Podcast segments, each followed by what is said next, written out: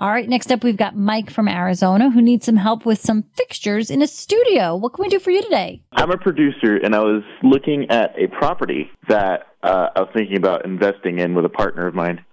And there's fixtures in the wall that look like they could be like the building used to be a kitchen. Okay. So I'm wanting to change those fixtures over to where I can plug in like my equipment and stuff into the wall. And I was wondering what I would be looking at as far as like hiring someone to do it or doing it myself.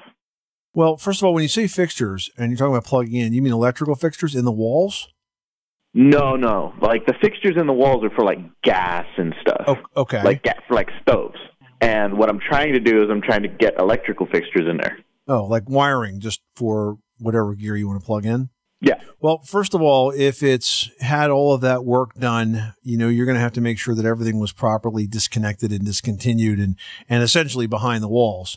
And so if stuff's coming Mhm. through, you know, that's going to involve some repair work. Depending on how much stuff is coming through and the condition of the wall, it may possibly be easier for you for a lot of reasons just to remove the drywall and do all your work and then re-drywall that particular side of the room rather than have to, you know, run patches for the wires and stuff. Here's the thing the building is actually made of brick, like a stone. And the, there's no like exposed wires or hoses or anything. It's all like inside the wall, and like the fixture coming out is like a, a cone shaped. Mhm. Like you plug a tube in there to get like gas and Mhm. stuff. Well, it sounds like science class. yeah, that's kind of crazy. I can't imagine what that was for. I'm thinking of like you know, the old Bunsen burners we used to have in science lab. You know that that that kind of thing. Yeah, yeah. seriously, that's what it sounds like. Well, look, like. um, if you can, you, it is possible to run wiring inside a wall like that, even if you don't have access to it. Electricians have lots of sneaky ways of doing that and, and getting the wires where they need to go. Is it on a basement? It, it's solid foundation. It's solid slab. Okay. Well, it is possible to run the wiring. It's trickier because you don't have access underneath and I don't know what kind of access you have above, but there are tools to do that. So I think what you need to do is to first create a very detailed sort of specification of what you want to accomplish in that space. And after you've really flushed that out, then start bringing in some contractors. Cause with this kind of a, pro- a project, Michael, if you, if you don't have a good idea what you want to accomplish, you start bringing guys in, they're all going to have different ways to approach this. But you basically want to say, look, I need power for this amount of equipment here in this kind of space. I need to, you know, get these pipes out of the way and make sure they're disconnected. You know, list out those types of specs and then bring in the pros and get some prices to do it. You know, it's a project that certainly can be done, but the complication level, I can't really tell you because I'm not seeing it. But knowing that there's nothing underneath, see, if uh, reason I asked you if you had a basement, because if you had a basement, you can go downstairs, run the wires, and bring them back up.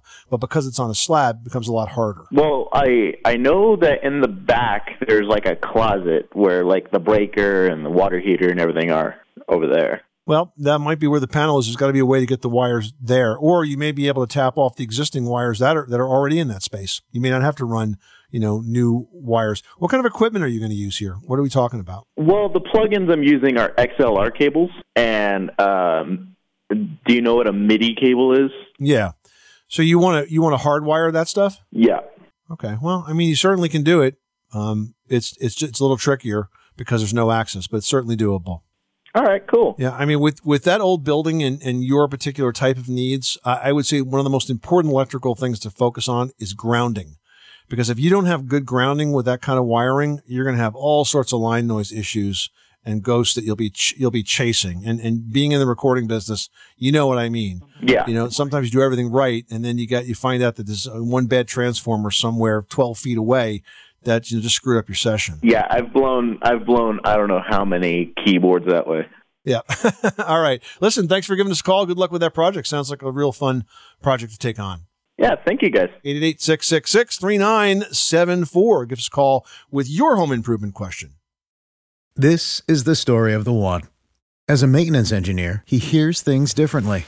To the untrained ear, everything on his shop floor might sound fine, but he can hear gears grinding or a belt slipping.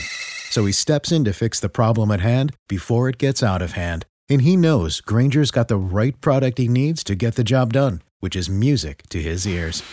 Call, click Grainger.com, or just stop by. Grainger, for the ones who get it done.